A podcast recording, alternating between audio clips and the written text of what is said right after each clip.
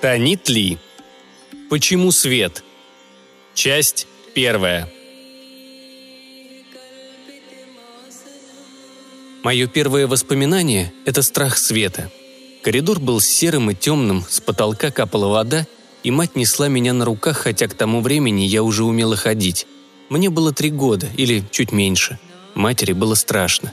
Она была поглощена ужасом и дрожала, а ее кожа издавала слабый металлический запах, хотя металлом от нее раньше никогда не пахло. Ее руки были холодны, как лед. Я чувствовала это даже сквозь толстый платок, в который она завернула меня. Она снова и снова повторяла: «Все в порядке, детка, все в порядке. Все будет хорошо, вот увидишь. Всего минуту, только одну. Все будет в порядке». К тому времени я тоже была изрядно напугана. Я плакала и, думаю, даже обмочилась, хотя с самого младенчества за мной подобного не водилось. Затем проход свернул вбок и уперся в высокие железные ворота. Теперь я знаю, что это железо. В то время оно показалось мне выгоревшим углем. «О боже!» – воскликнула мать. Однако она вытянула руку и толкнула ворота. С визгливым ржавым скрежетом те приоткрылись, лишь настолько, чтобы нам пройти внутрь. Я могла бы увидеть огромный сад рядом с домом, где я играла, но это был не сад. Это была возвышенность, огражденная низкой каменной стеной и кривой шеренгой тополей. Они казались почти черными, а не зелеными, как те деревья в саду, подсвеченные домашними светильниками. В небе что-то происходило, и это нечто делало тополя такими черными.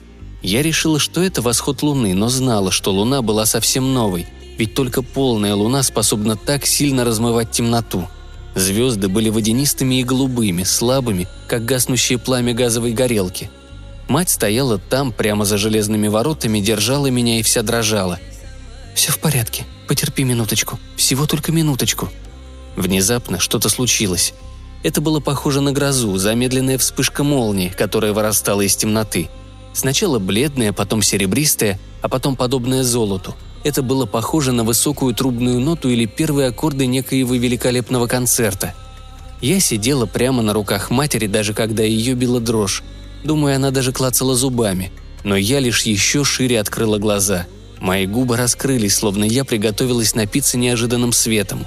Он походил на огромный золотой цветок и как будто бурлил, а от него к небу медленно поднимались огромные облака – бронзовые, винно-красные, розовые. Затем отовсюду послышался оглушительный шум, шорох и шелест, странное попискивание, карканье и трели, птичье пение. Только тогда я этого не знала. Мать хрипло разрыдалась, даже не знаю, как она не уронила меня. Затем вышли они и вновь затащили нас внутрь. Тифа быстро подхватила меня, потому что мать рухнула на землю. Я же вновь испугалась и заревела. Они закрыли ворота и вновь заперли нас в темноте. 1 минута истекла, но я увидела рассвет.